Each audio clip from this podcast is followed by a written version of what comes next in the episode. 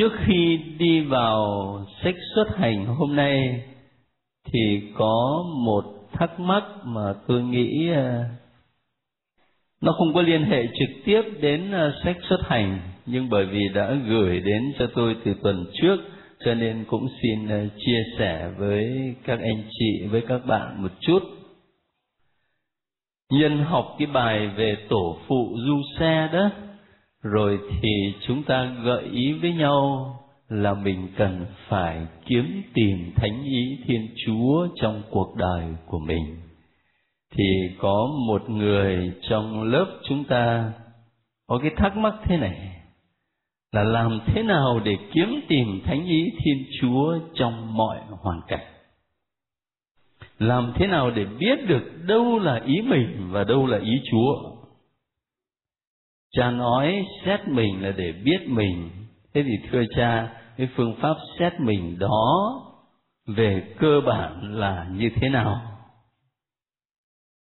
Đúng là nhiều khi chúng ta cảm thấy kiếm tìm thánh ý chúa nó khó lắm, nó mông lung lắm. Nhưng mà ít ra thì nó có một số chuẩn mực. Mình biết là thánh ý của chúa được biểu lộ qua lời của ngài rõ ràng, phải không? Chúa dạy mình sống thế này, sống thế khác như vậy là mình làm theo thánh ý chúa rồi.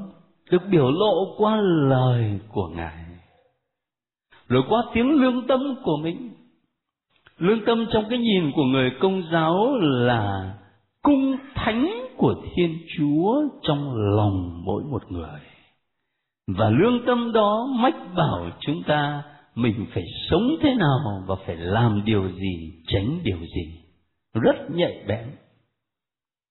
Nhưng mà đồng thời, lương tâm đó cũng bị điều kiện hóa bởi môi trường sống chẳng hạn, bởi thói quen phạm tội chẳng hạn. Nói dối lần thứ nhất thì thấy sao mà nó ngượng miệng quá.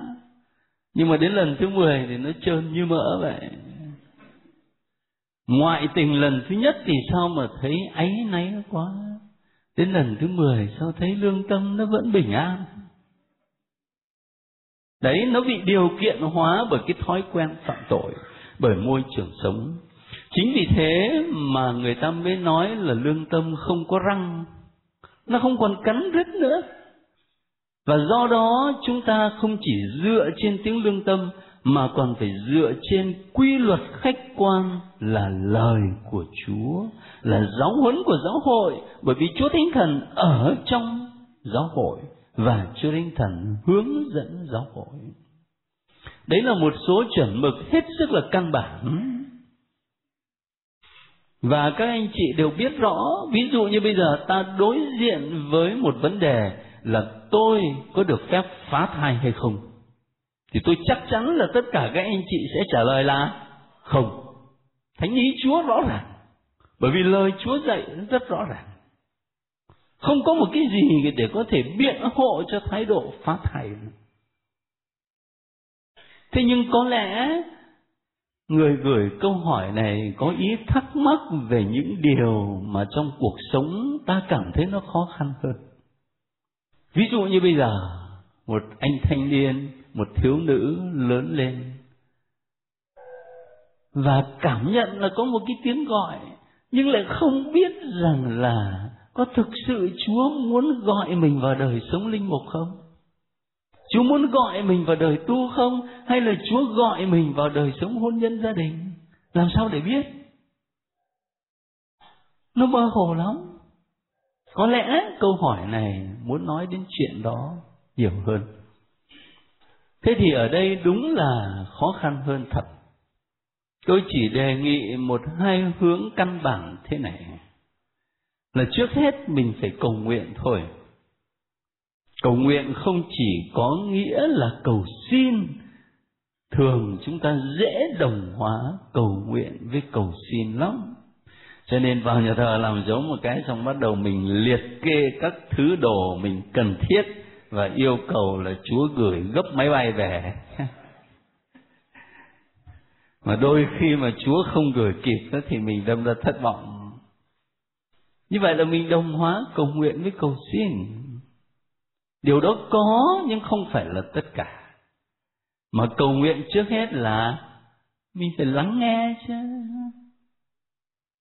tại sao mình không thưa với chúa rằng lạy chúa, con đang hết sức băn khoăn không biết chúa gọi con vào đời tu hay vào đời sống hôn nhân gia đình. Con xin chúa cho con biết điều đó và nếu có thể, chúa cho con một dấu chỉ để con biết. Tại sao chúng ta không cầu nguyện như vậy? Và đấy chỉ là một ví dụ thôi còn trong nhiều hoàn cảnh khác mà các anh chị đang băn khoăn, thắc mắc đi tìm thánh ý chúa, tại sao mình không thưa với chúa như vậy? Cùng với việc cầu nguyện đó là sự bàn hỏi. Bàn hỏi ở đây là bàn hỏi với những người có trách nhiệm, với những người khôn ngoan, với những người có kinh nghiệm trong đời sống thiêng liêng. Ví dụ bây giờ một à, bạn thanh niên mà đang băn khoăn không biết có phải Chúa gọi mình vào đời tu không? Thế thì tại sao không cùng với việc cầu nguyện đó, bạn đi tìm một linh mục, nhất là một linh mục linh hướng của đại chủng viện chẳng hạn, để trình bày với ngài và xin ý kiến? Nó cùng với sự cầu nguyện là sự bàn hỏi. Sự bàn hỏi đó sẽ giúp cho ta dần dần thấy rõ hơn. Và một điều nữa là mình cần phải có sự kiên trì trong thời gian. Nhiều khi mình cầu xin mà chúa không gửi ngay đâu, nhưng mà kiên trì từ ngày này qua ngày khác thì dần dần sẽ thấy nó rõ hơn. Đấy là một vài gợi ý nhân như thắc mắc của một người bạn trong lớp. Tôi chia sẻ chung với các anh chị về việc kiếm tìm thánh ý thiên chúa trong đời sống của mình. Còn cái việc xét mình thì tôi nghĩ là người công giáo nào mà chả quen. Rất đơn giản thôi. Chẳng hạn như mỗi một ngày khi kết thúc, trước khi lên giường đi ngủ, ta dành lên năm phút thinh lặng, không nghĩ đến điều gì khác ngoài việc đặt mình trước mặt chúa rồi khi tâm của mình nó tĩnh lại, mình nhìn lại cuộc sống của mình hôm nay, tôi đã gặp những ai? Tôi đã nói những gì? Tôi đã làm những gì? Tôi có làm cho ai phải đau khổ, phải buồn phiền? Tôi có gây thiệt hại cho ai không? Và ngày hôm nay như vậy tôi có sống theo tiếng gọi của chúa hay là tôi sống theo cái cái tính xác thịt của mình, theo tính ích kỷ của mình? Thì tôi nghĩ các anh chị đều biết cái việc đó mà, hả? Và cứ mỗi một ngày mà ta trung thành để xét mình như vậy đó, thì là dịp rất tốt. Bởi vì xét mình nó cũng chẳng khác như là mình soi gương. Trên mặt mình có nhọ nồi mà cứ vênh váo đi ra ngoài đường, tưởng là hoa hậu. Mà soi gương thì mới thấy. Xét mình cũng vậy xét mình là ta ôm một cái khoảng cách với chính bản thân để trong ánh sáng của chúa mình thấy mình rõ hơn. Và khi mà ngày nào ta cũng làm cái công việc đó đó, nó sẽ rất ích lợi cho đời sống đức tin của mình. Chứ còn nhiều khi một năm mình đi xưng tội một lần, có khi có anh chị vào tòa giải tội còn nói là thưa cha con xét mà anh chả thấy có tội gì thánh thiện vậy. Cả năm mà không thấy có tội. Bởi vì nhiều khi là quên hết rồi còn gì nữa. Ngoài những tội cực trọng, chứ còn thường thường thì quên hết rồi. Nhưng có một người nói với tôi là muốn xét mình cho nó cẩn thận thì dễ lắm. Chuẩn bị đi xưng tội thôi thì ông về ông chọc bài sau đó là ông vào giường, ông nằm thì sẽ nghe bài kể hết tội của ông từ đầu năm cho đến cuối năm. Không sót tội nào. Đấy cũng là cách xét mình tốt. Nào, thế bây giờ ta vào sách xuất hành nha thực sự là có nhiều chuyện để muốn chia sẻ với các anh chị. Trước hết tôi hỏi cả lớp thế đối với người Kitô hữu nói chung và người công giáo nói riêng đó, thì trong một năm chúng ta có rất nhiều ngày lễ, nhưng mà lễ nào là quan trọng nhất? Lễ phục sinh, chắc không? Tôi rất là mừng khi mà nghe các anh chị và các bạn trả lời như vậy, là lễ phục sinh. Đúng vậy bởi vì nhiều người công giáo sẽ trả lời là lễ giáng sinh. Bởi vì Noel nó mới rực rỡ, Noel nó mới vui chứ, Noel mới hấp dẫn. Nhưng mà thực ra thì lễ phục sinh mới là lễ quan trọng nhất.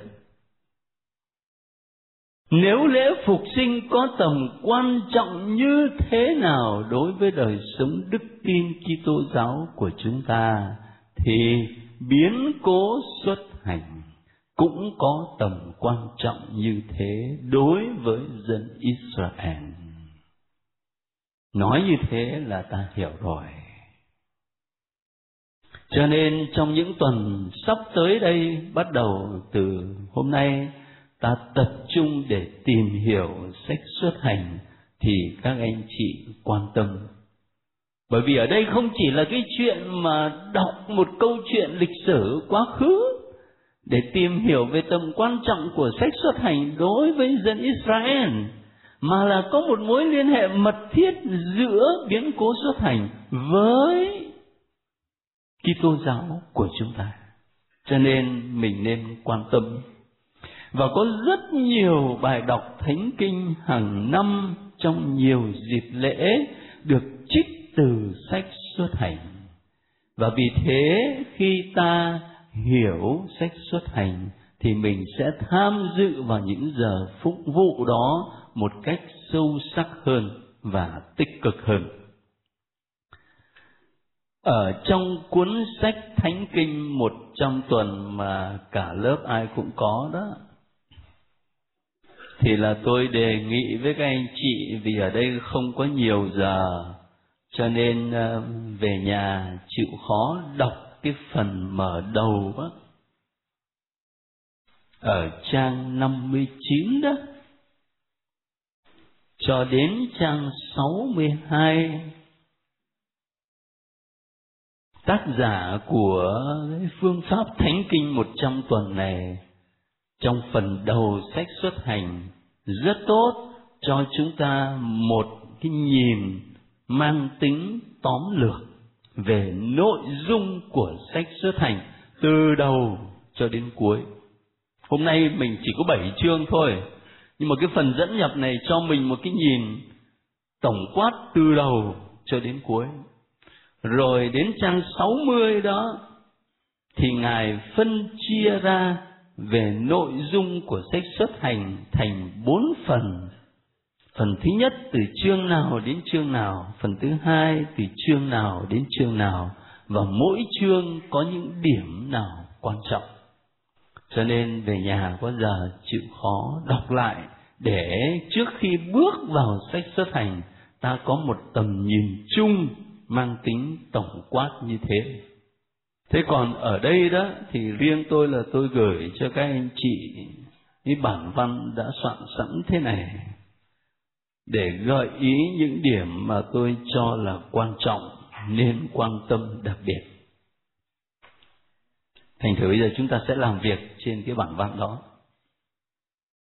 Trước hết cũng như đối với mọi cuốn sách, mình phải có một cái nhìn tổng quát về bảy chương sách mà tuần vừa rồi mỗi người trong lớp đều đọc. Và hơn nữa còn chia sẻ với nhau cái cảm nghiệm đức tin của mình khi mình đọc bảy chương đầu của sách xuất hành. Để cho có một cái nhìn liên tục đó, thì xin nhắc lại với các anh chị câu chuyện của bảy chương đầu này. Ngay ở chương một mà trong bảy câu đầu tiên, nó là phần dẫn nhập vào sách xuất hành. Có còn nhớ là kết thúc của sách sáng thế đó, là ta đã thấy dân Israel định cư bên Ai Cập. Thế thì bây giờ phần đầu sách xuất hành đó là dẫn nhập cho thấy là dân Israel khi họ định cư bên đất Ai Cập như thế thì dần dần dân Israel lớn mạnh, phát triển, gia tăng như thế nào. Rồi những câu kế tiếp từ câu 8 cho đến câu 14 thì bắt đầu đưa vào chuyện là dân chúa bên Ai Cập bị áp bức. Bởi vì dân Ai Cập người ta thấy nếu mà cứ để Israel nó phát triển như thế này thì nguy hiểm lắm. Thế cho nên bây giờ vua Pharaoh cũng như là những người lãnh đạo Ai Cập mới tính toán là đàn áp dân chúa, cưỡng bức lao động. Và từ câu 15 cho đến câu 22 thì là nói đến âm mưu tiêu diệt dân chúa bằng cách là sinh con trai thì giết chết, ném xuống sông. Còn con gái thì được sống. Đấy, cho nên là các bà, các chị ở đây phải lấy làm vui mừng bởi vì mình được sống. Chứ còn con trai là chết hết. Sang đến chương 2 từ câu 1 đến câu 10 thì ta có một câu chuyện hết sức hấp dẫn và thơ mộng. Cái câu chuyện về Môsê được sinh ra. Có điều mình nên quan tâm đó là trong chương trình của Chúa thì lạ lùng. Bởi vì Môse sau này được Chúa chọn làm nhà lãnh đạo của dân Israel. Thế thì một cách rất là độc đáo, Chúa đã chuẩn bị cho Môse được đào tạo để trở thành một nhà lãnh đạo. Bằng cách là ông ấy lớn lên trong trong hoàng triều chứ không phải là trong một gia đình thượng dân.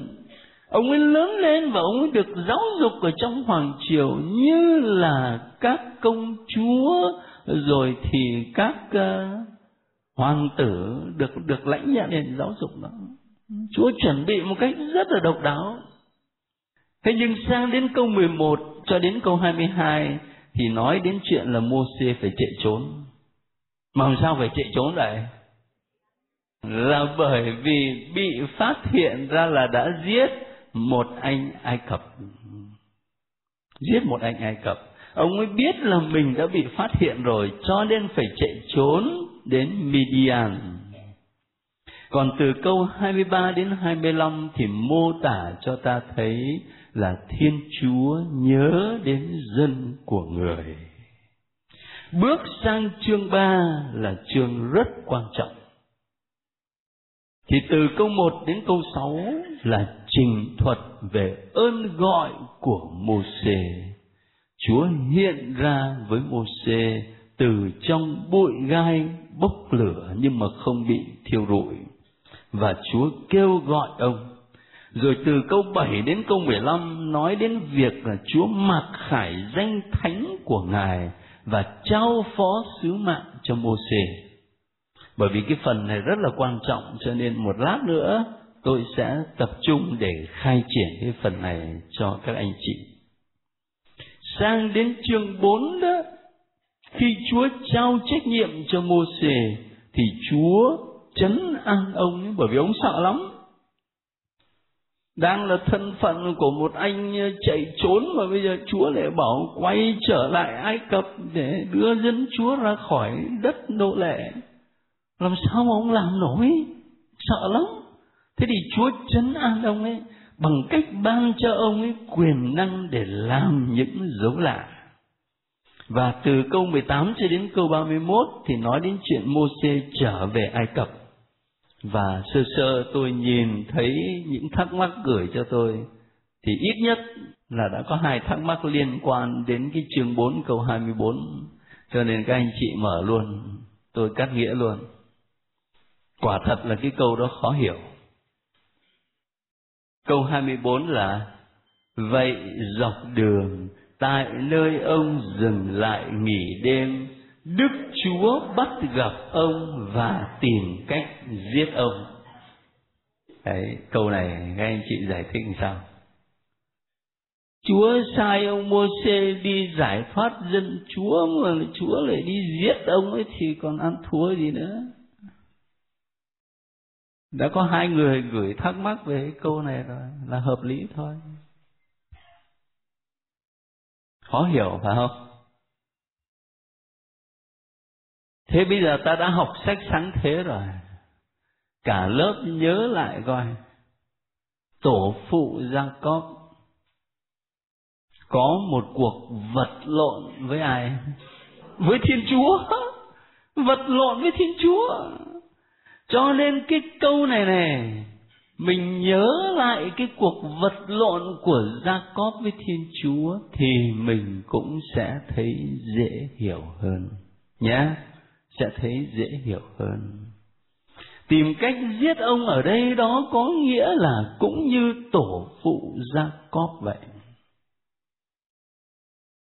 Để ngài thực sự khám phá và sống theo thánh ý thiên chúa đó là ngài cũng phải trải qua một cuộc vật lộn ghê gớm Tôi nhớ lần trước tôi có nói với các anh chị là chính Chúa Giêsu Kitô ở trong vườn Gethsemane, Ngài đã trải qua một cuộc vật lộn với Thiên Chúa khủng khiếp, phải không?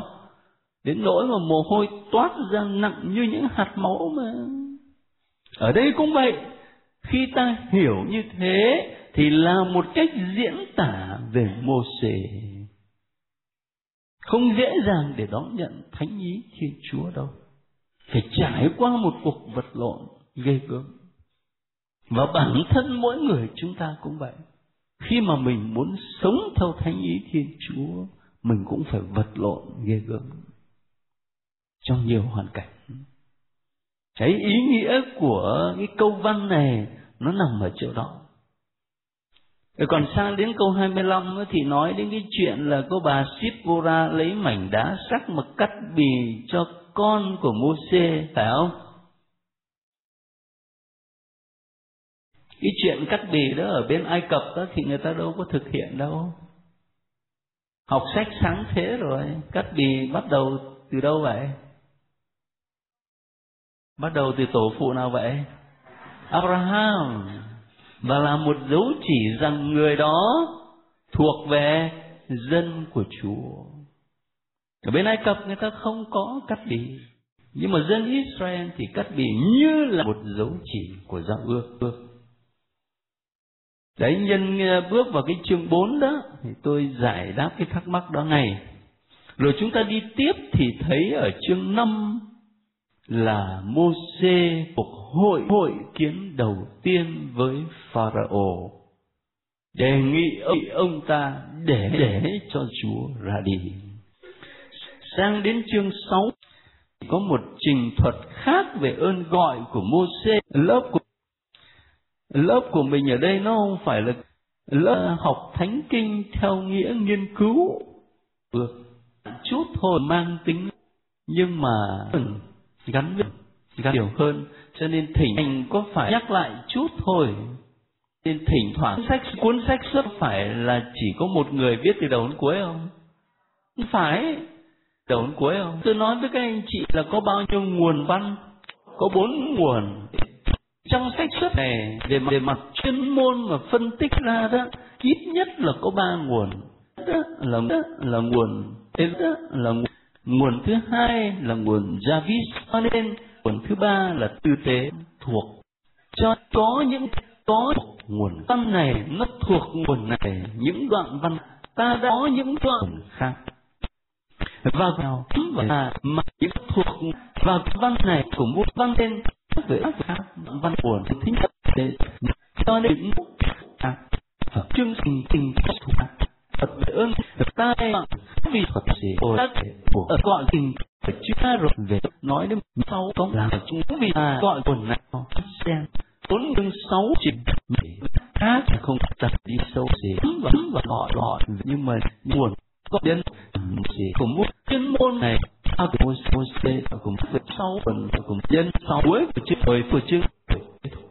Ra khỏi không giáo thì chữ của của ta trên thế bây giờ ta sang một cái điểm lớn, đó là về tầm quan trọng của sách xuất hành. Tôi viết cho các anh chị ở trong bản văn về ý nghĩa của sách xuất hành. Biến cố xuất hành là tâm điểm kinh nghiệm đức tin của dân Israel. Các anh, các chị gạch dùng tôi cái từ kinh nghiệm đức tin nhấn mạnh đến những kinh nghiệm. Chứ không phải là lý thuyết. Tôi lấy một ví dụ để cho nó dễ hiểu. Khi ta học thần học, ta thấy nói đến ngũ đạo của thánh tô ma. Ngũ đạo có nghĩa là năm con đường năm con đường mà qua đó người ta có thể khám phá ra sự hiện hữu của thiên chúa. Ví dụ, một con đường.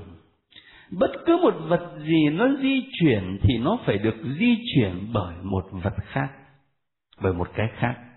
Ví dụ, cục phấn trong tay tôi, nó đang đứng yên này, tự nhiên nó di chuyển. Là nó di chuyển bởi bởi tay tôi bởi tay tôi, chứ đâu phải tự nó. Và cái tay tôi di chuyển là nhờ đâu? Nhờ cái hệ thống thần kinh chứ. Chứ nếu một ngày nào đó mà mình mà bị à, bệnh gì ở tai biến mạch máu não, cái từ nghe rất là khoa học.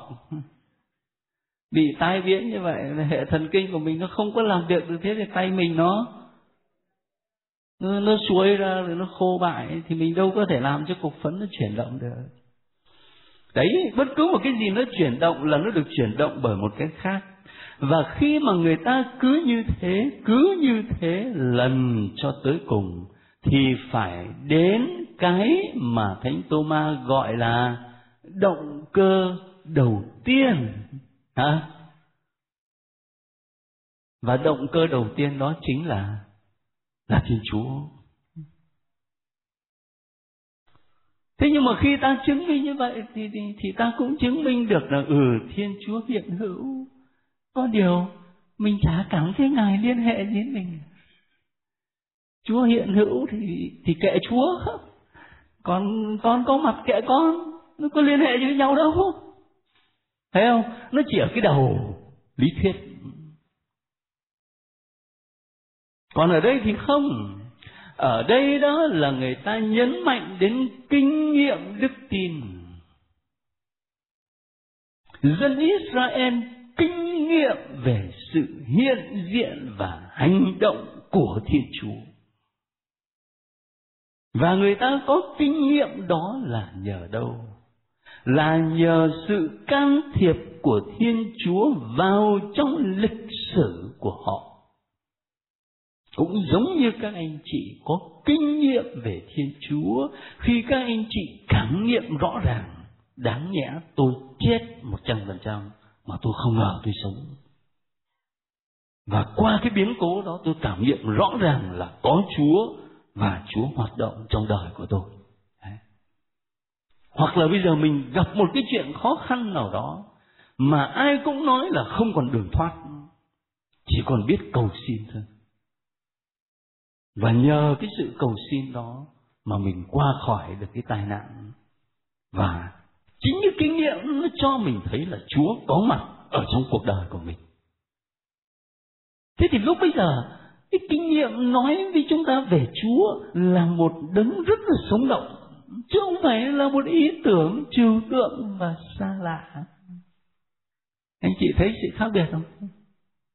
Cho nên tôi mới xin cả lớp là gạch dùng tôi cái từ kinh nghiệm ở đây kinh nghiệm đức tin. Biến cố xuất hành chính là tâm điểm kinh nghiệm đức tin của dân Israel. Và chính vì là tâm điểm, cho nên trong mọi hoàn cảnh của lịch sử, người ta vẫn quy chiếu về biến cố xuất hành để tìm ra thánh ý thiên chúa. Để tìm ra tiếng gọi của thiên chúa. Tôi lấy một ví dụ nha. Tôi có viết cho các anh chị à, là sách Isaiah, chương 40 câu 3 nếu ai quen thì có thể mở ra chương 40 câu 3 của Isaiah. Cái bản văn này mùa chay năm nào chúng ta cũng đọc hết đó. nhưng mà tôi dám bảo đảm là mình đọc mình nghe thoáng qua thôi chứ mình không có hiểu. Mình nhất là mình không có cảm được. Ở chương 40 câu 3 này, Isaiah viết, có tiếng hô trong sa mạc hãy mở một con đường cho Đức Chúa, giữa đồng hoang hãy vạch một con lộ thẳng băng cho Thiên Chúa chúng ta. Mùa vọng chúng ta nghe cái bản văn này. Mọi thung lũng sẽ được lấp đầy, mọi núi đồi sẽ phải bạt xuống, nơi lồi lõm sẽ hóa thành đồng bằng, chốn gồ ghề lên vùng đất phẳng phiêu.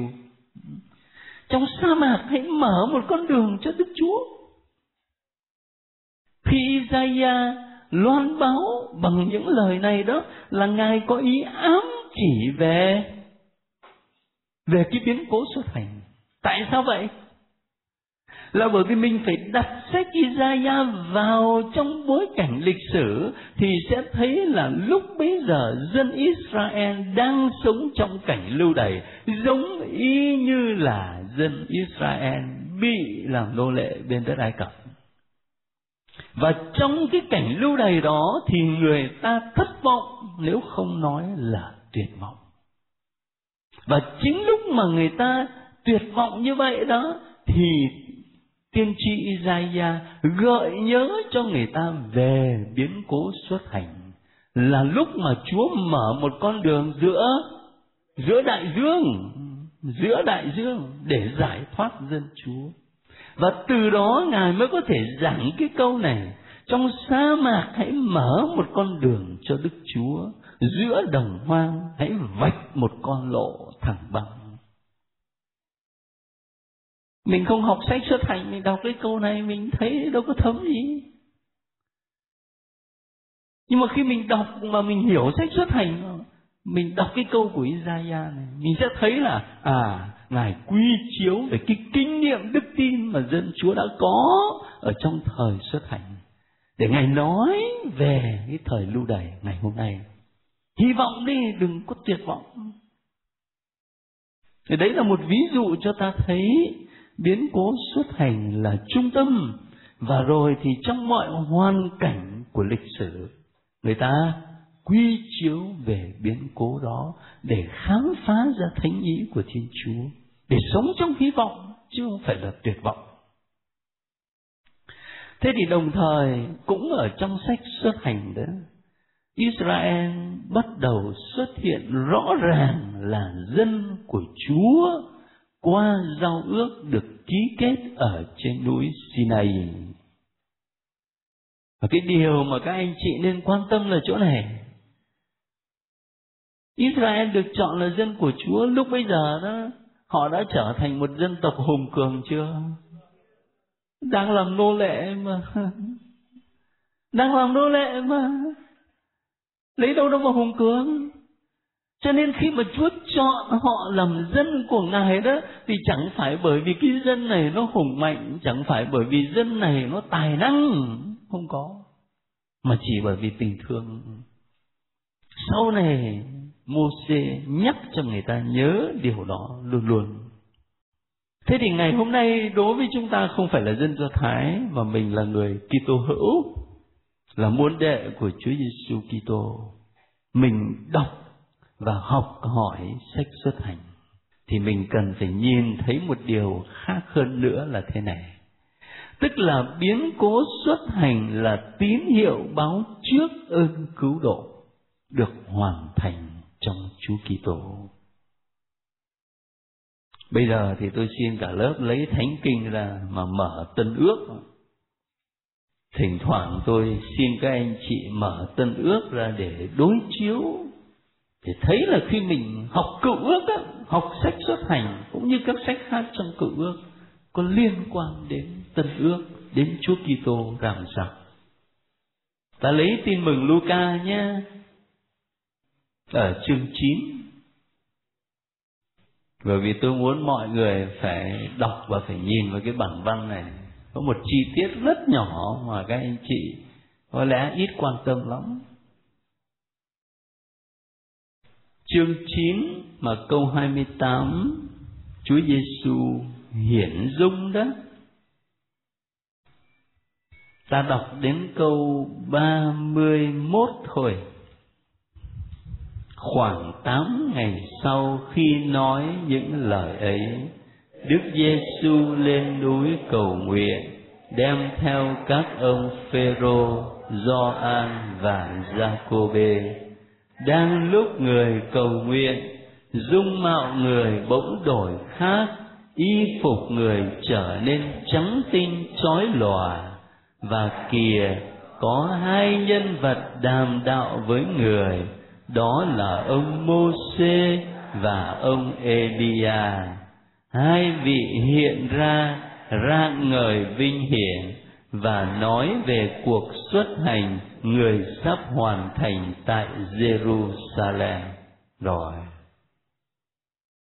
Chúa Giêsu hiển dung, có hai nhân vật của cựu ước, có mặt là ai? Môsê nhá. Ừ. Và Elia ở trong sách xuất hành, nhân vật quan trọng nhất là ai? Môsê thấy không? Rồi. Ở cái câu 31 đó, có ai để ý không? Hai vị hiện ra rạng người vinh hiển và nói về cái gì? Xuất hành. Các anh, các chị nghe câu chuyện tin mừng này bao nhiêu lần có bao giờ để ý đến cái từ xuất hành này không? Chắc không bao giờ không chừng tôi dạy học cho các linh mục trẻ tôi cũng lại hỏi các cha giảng bao nhiêu lần các cha có bao giờ để ý cái từ xuất hành này không xuất hành cái cuộc xuất hành mà Chúa Giêsu sắp hoàn thành tại Jerusalem. Cuộc xuất hành này là gì? Là cuộc khổ nạn, là cái chết, là sự phục sinh của Chúa mà chúng ta gọi là mầu nhiệm vượt qua. Thấy chưa? Cho nên trong cái nhìn của người Kitô hữu chúng ta thì cuộc xuất hành tiên báo ơn cứu độ được hoàn thành trong Chúa Kitô. Tôi không có ghi chú cái đoạn ờ, Thánh Kinh Tân Ước Luca này ở trong bản văn cho các anh các chị. Các anh các chị lấy bút mà ghi vào nhé. Mai mốt có đọc lại thì dễ nắm. Hoặc là có muốn giúp ai đó thì có một cái điểm mà quy chiếu chứ nếu không đó lúc ấy lại lật từ đầu đến cuối mà đọc thì không biết kiếm ở đâu ta cứ đề vào là Luca, chương 9 28 đến 31 là đủ rồi cuộc xuất hành của Chúa thế thì cái biến cố xuất hành mà ta học hỏi đây này không chỉ gợi hứng cho người Do Thái, người Israel mà thôi, mà còn gợi hứng cho cả những suy tư và hành động đức tin của người Kitô hữu ngày hôm nay nữa. Tôi lấy một cái ví dụ ghi ở trong văn bản cho các anh chị, đó là thần học giải phóng. Thỉnh thoảng có khi mình đọc báo, đọc sách đó, cũng nghe ta nói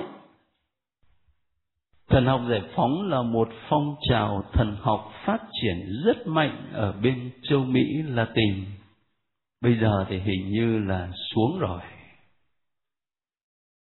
Nhưng mà đại khái đó, người ta được gợi hứng từ sách xuất hành là bởi vì sách xuất hành mô tả dân của Chúa ở trong cái cảnh nô lệ, cảnh bị đàn áp, cảnh bị ức hiếp, cảnh mất tự do và Thiên Chúa đã xuất hiện để giải thoát họ.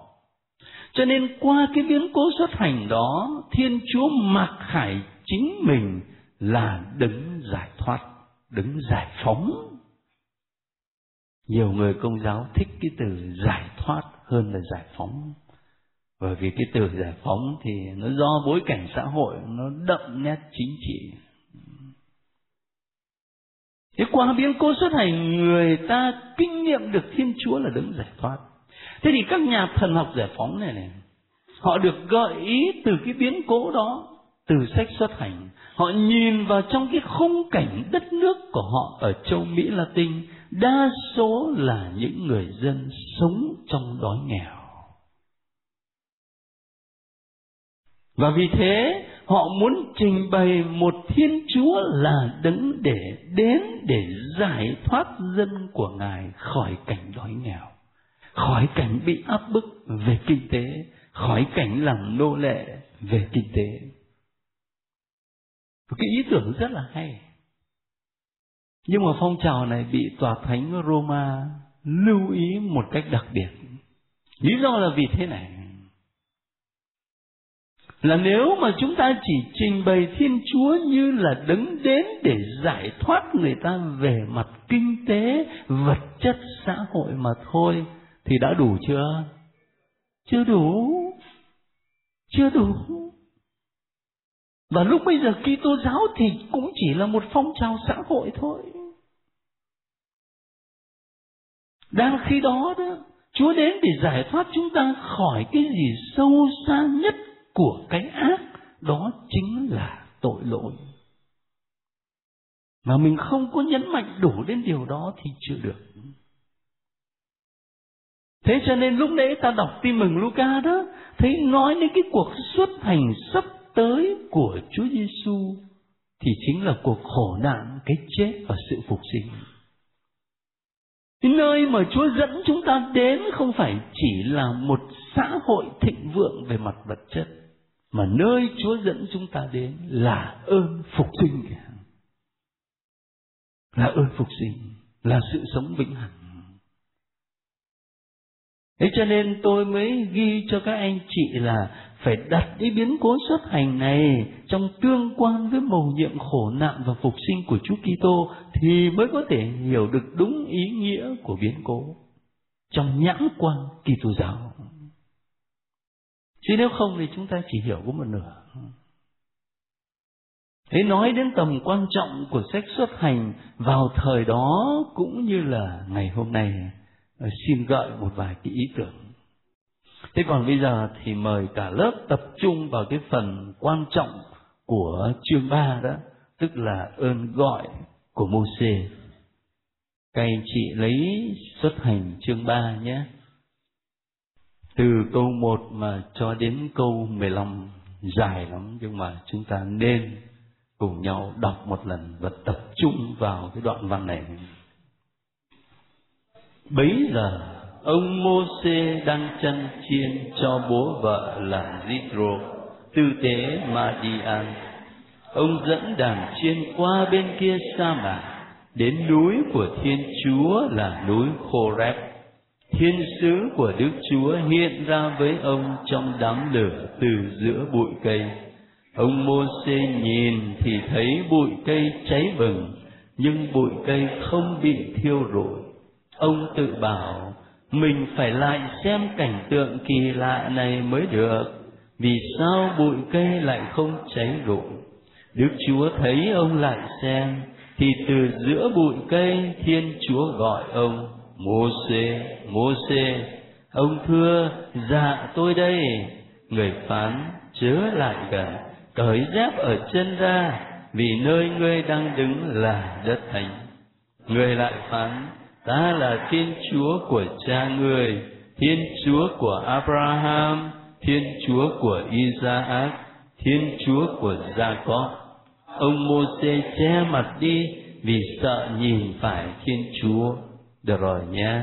Bây giờ các anh các chị sang câu 13 coi. Ông Môse thưa với Thiên Chúa, bây giờ con đến gặp con cái Israel và nói với họ, Thiên Chúa của cha ông anh em sai tôi đến với anh em. Vậy nếu họ hỏi con tên đấng ấy là gì, thì con sẽ nói với họ làm sao. Thiên Chúa phán với ông Môsê ta là đấng hiện hữu người phán người nói với con cái Israel thế này đấng hiện hữu sai tôi đến với anh em Thiên Chúa lại phán với ông Môsê người sẽ nói với con cái Israel thế này, Đức Chúa, Thiên Chúa của cha ông anh em, Thiên Chúa của Abraham, Thiên Chúa của Isaac, Thiên Chúa của Jacob sai tôi đến với anh em. Đó là danh ta cho đến muôn thuở đó là danh hiệu các ngươi sẽ dùng mà kêu cầu ta từ đời nọ đến đời kia. Trong đoạn văn này có một vài điểm cần phải lưu ý. Thứ nhất là danh của thiên chúa. Trong văn hóa việt nam chúng ta thì cái tên gọi quan trọng không các anh chị? Quan trọng chứ. Tôi nhớ hồi còn nhỏ đi học ờ, còn ờ, nhỏ thì là chọc nhau rồi chửi nhau. Cỡ nào cũng được hết, nhưng mà vác tên bố ra mà chửi là không được. Tên là quan trọng lắm. Nhất là những gia đình nào mà các cụ lại nhà nho nữa thì đặt tên cho con là các cụ cân nhắc lắm. Bởi vì tên không chỉ là một cái gì bên ngoài, mà tên là chính con người ở trong văn hóa Hebrew ngày xưa, cũng như là các dân tộc ở vùng cận đông, cũng gần như Việt Nam chúng ta vậy. Phải quan trọng cái tên. Chính vì thế khi mà tỏ ý muốn biết tên ai là muốn bước vào một mối quan hệ thân tình với người đó. Ở trong sách sáng thế, các anh chị còn nhớ mà lúc Jacob vật lộn với thiên chúa rồi xong xuôi rồi, ông sao? Ông đã hỏi tên, phải không? Ông hỏi tên. Ở đây cũng vậy mô xê muốn biết tên của Chúa. Và khi Chúa trả lời thì vô cùng mầu nhiệm, Chúa trả lời thế này. Cả bốn chữ này đều là phụ âm chứ không phải nguyên âm mà nếu không có nguyên âm ở đây thì mình có đọc được không? Chẳng hạn như bây giờ, thế này thì có đọc được không? Nhưng mà thế này thì có đọc được không? Đọc được không? Đọc được rồi. Có cái nguyên âm ở đó thì nó ra rồi. Nguyên phụ âm không đọc không ra. Đấy, chúa mặc khải lên như thế này. Rất là mầu nhiệm. Chúng ta quen đọc là già về thêm phụ âm vào mà đọc thành giờ về nhưng mà bây giờ hỏi nghĩa ra về là gì? Cái cuốn sách mà các anh chị à, đang sử dụng này, cuốn kinh thánh của nhóm phụng vụ giờ kinh dịch là đức chúa. Chẳng hạn ngày ấy ra về thiên chúa dựng lên đất và trời thì bảng này là ngày ấy đức chúa là thiên chúa dựng lên đất và trời. Tin Chúa nghĩa là gì? Nhiều cách dịch lắm. Tôi nhớ khi học Thánh Kinh này có một giáo sư dịch là, ta là đứng ta là. Ta là đứng ta là. Mà thật, mở Latin ra người ta cũng dịch như vậy. Bản tiếng Pháp có khi người ta cũng dịch như vậy. Trong tiếng Việt chúng ta cũng có nhiều cách dịch và mỗi một cách dịch đều hàm một ý nghĩa thần học ở bên trong. Chẳng hạn như ta dịch, mặc khải của chúa, ta là đấng tự hữu. Một bản dịch khác, ta là đấng hằng hữu. Một bản dịch khác nữa, ta là đấng hiện hữu ở mỗi một cách dịch, hàm bên trong một ý nghĩa thần học. Ví dụ, ta là đấng tự hữu. Thì nhấn mạnh đến cái gì? Đấy, nhấn mạnh đến cái điều thiên chúa là đấng tự mình mà có. Còn các anh chị và tôi có tự mình mà có không? Mình mà lại tự mình mà có nữa thì làm gì mà ngồi đây tất cả chúng ta và tất cả nhân loại, tất cả vũ trụ vạn vật này, cái hiện hữu của mình là được ban tặng từ đấng sáng tạo. Duy chỉ có thiên chúa là đấng tự mình mà có. Ta nhấn mạnh đến cái nội dung đấy. Còn khi dịch, ta là đấng hằng hữu, thì nhấn mạnh đến điều gì? Thiên chúa là đấng vô thủy, vô trùng, đời đời hằng hữu. Còn khi dịch rằng ta là đứng hiện hữu, nhấn mạnh cái gì? Trong cuốn sách mà các anh chị dùng đây, dịch ta là đứng hiện hữu. Và cái chú thích thì nói rằng là chỉ có một mình chúa là hiện hữu thôi. Còn các thứ ngẫu tượng thì nó chỉ là hư vô. Thế nhấn mạnh cái đó. Nhưng mà bây giờ, ta vượt lên trên những cách dịch này để đặt câu hỏi rằng, thế thì cái ý nghĩa căn bản của mặc khải mà thiên chúa tỏ ra là gì? Thế theo một số sách chú giải mà tôi có nghiên cứu, thì người ta nói rằng hãy đi tìm câu trả lời ngay ở trong văn bản. Chứ không phải là mình đặt một cái ý nghĩa thần học nào vào bên trong mà phải đi tìm cái ý nghĩa ở trong văn bản. Thế thì cái ý nghĩa ở trong văn bản nó nằm ở đâu? Câu 13 đó Môse hỏi Chúa, nếu họ hỏi con tên đấng ấy là gì thì con sẽ nói với họ làm sao? Thiên Chúa phán với ông Môse ta là đấng ta là. Nhé. Rồi sau đó Chúa giải thích ở câu 15 đó Ngươi nói với con cái Israel thế này Đứng hiện hữu sai tôi đến với anh em Đức Chúa, Thiên Chúa của cha ông anh em, Thiên Chúa của Abraham, của Isaac, của Jacob sai tôi đến với anh em. Đấy. Cái ý nghĩa chính nó nằm ở trong cái văn bản này. Như vậy đó thì danh mà Thiên Chúa mặc khải cho chúng ta muốn nói cái điều này. Thiên Chúa không phải là một đấng trừu tượng, mà là đấng sai Môse đến với dân của người. Có nghĩa thiên chúa là đấng dẫn mình vào trong lịch sử của dân, để ở với họ, để bảo vệ họ, để giải thoát họ, để cứu chữa họ. Đấy. Nghĩa chính là như vậy. Chúa không phải là một ý tưởng trừu tượng xa vời mà chúa là đứng đến ở với chúng ta. Vì người yêu thương mình. Tôi có ghi lại cái nghĩa đó cho các anh chị ở trong ờ, bảng văn. Thiên chúa dấn thân và tham gia một cách tích cực vào trong lịch sử của dân. Danh của thiên chúa là như thế. Người do thái đó là người ta sợ cũng giống như việt nam mình sợ kỵ húy cho nên ta đâu có dám gọi tên chúa như thế này. Về sau người ta phải gọi là Adonai. Ở trong tiếng Latin mà ngày xưa mình hát cái bài là Kyrie. Đấy, Kyrie đó. Mà chúng ta dịch là lạy Chúa đó. Thấy còn ở đây là dịch là Đức Chúa. Cho nên là danh Thiên Chúa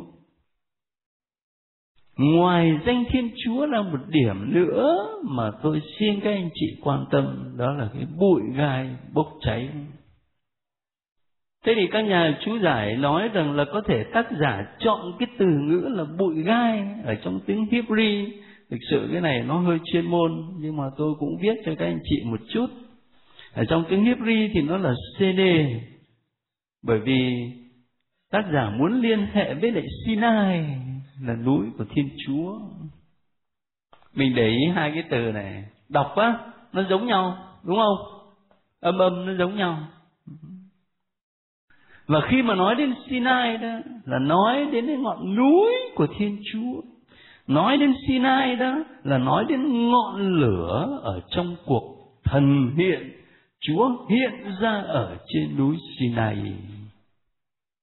Ta có thể về nhà mở xuất hành ở chương 19 câu 18 đó thì sẽ thấy nói đến lửa, nói đến khói. Và như vậy là có một mối liên hệ giữa một bên là Chúa hiện ra với Môse trong bụi gai bốc cháy. Và thứ hai, Chúa hiện ra với Môse và với dân ở núi Sinai. Có một mối liên hệ. Chi tiết về mặt chú giải rồi ông Môse này, khi ông ấy chứng kiến cái bụi gai bốc cháy như vậy, thì thánh kinh mô tả là ông ấy được thu hút, ông chạy đến để ông xem đó làm sao. Nhưng mà khi ông vừa mới đến gần thì nghe một tiếng nói rất là uy nghiêm. Mô xê đứng lại, quỳ gối xuống, cởi dép ra. Hai cái tâm tư xem ra có vẻ đối nghịch nhau. Một đằng là ông ấy được thu hút để ông chạy đến một đằng là ông khựng lại và ông khiếp sợ thánh kinh nói là ông phải lấy tay che mặt đi mai mốt mà các anh chị đọc cái trình thuật ơn gọi của các tiên tri Isaiah, Jeremiah, các anh chị cũng thấy như vậy.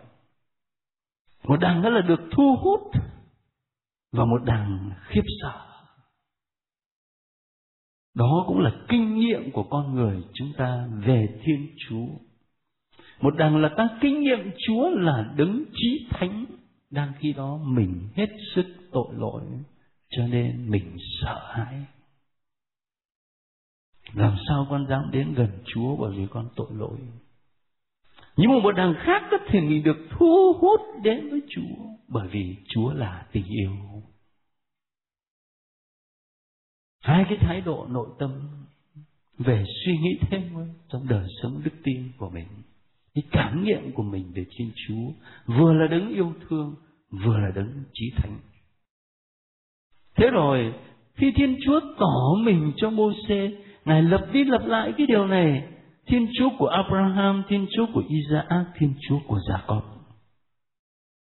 Như vậy có nghĩa không phải Ngài chỉ là Thiên Chúa lúc mà Ngài tỏ mình cho ông Moses cũng không phải chỉ là lúc mà Ngài tỏ mình cho Môsê thì Ngài mới bắt đầu dẫn thân vào trong lịch sử của dân Israel. Nhưng mà Ngài đã dẫn mình vào lịch sử đó từ lâu rồi. Phải không? Thiên Chúa của Abraham, của Isaac, của Jacob. Cũng là một vị Thiên Chúa đó, hằng quan tâm chăm sóc cho dân của Chúa. Và Môse được chọn để làm gì?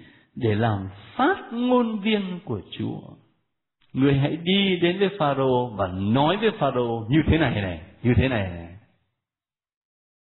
Ngôn sứ là như vậy tiên tri là như thế cái nghĩa căn bản của từ tiên tri không phải là thầy bói mình hay hiểu là làm thầy bói biết trước tương lai hậu vận tình duyên gia đạo không phải là tiên tri mà nghĩa chính của tiên tri là phát ngôn viên của chúa nói nhân danh chúa nói lời của chúa đấy mới là cái nghĩa chính của tiên tri và chúng ta thực hiện cái sứ mạng tiên tri đó trong đời sống Kitô hữu của mình khi mà mình trở thành người nói lời của Chúa cho con cái mình, cho anh em mình, cho bạn bè mình.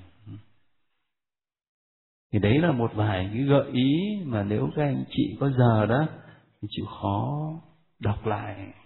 Đọc lại cái đoạn thánh kinh đó, rồi đọc thêm một vài cái gợi ý chú giải mà tôi phát thảo ra ở đây thì chúng ta hiểu cái bản văn cho nó kỹ hơn.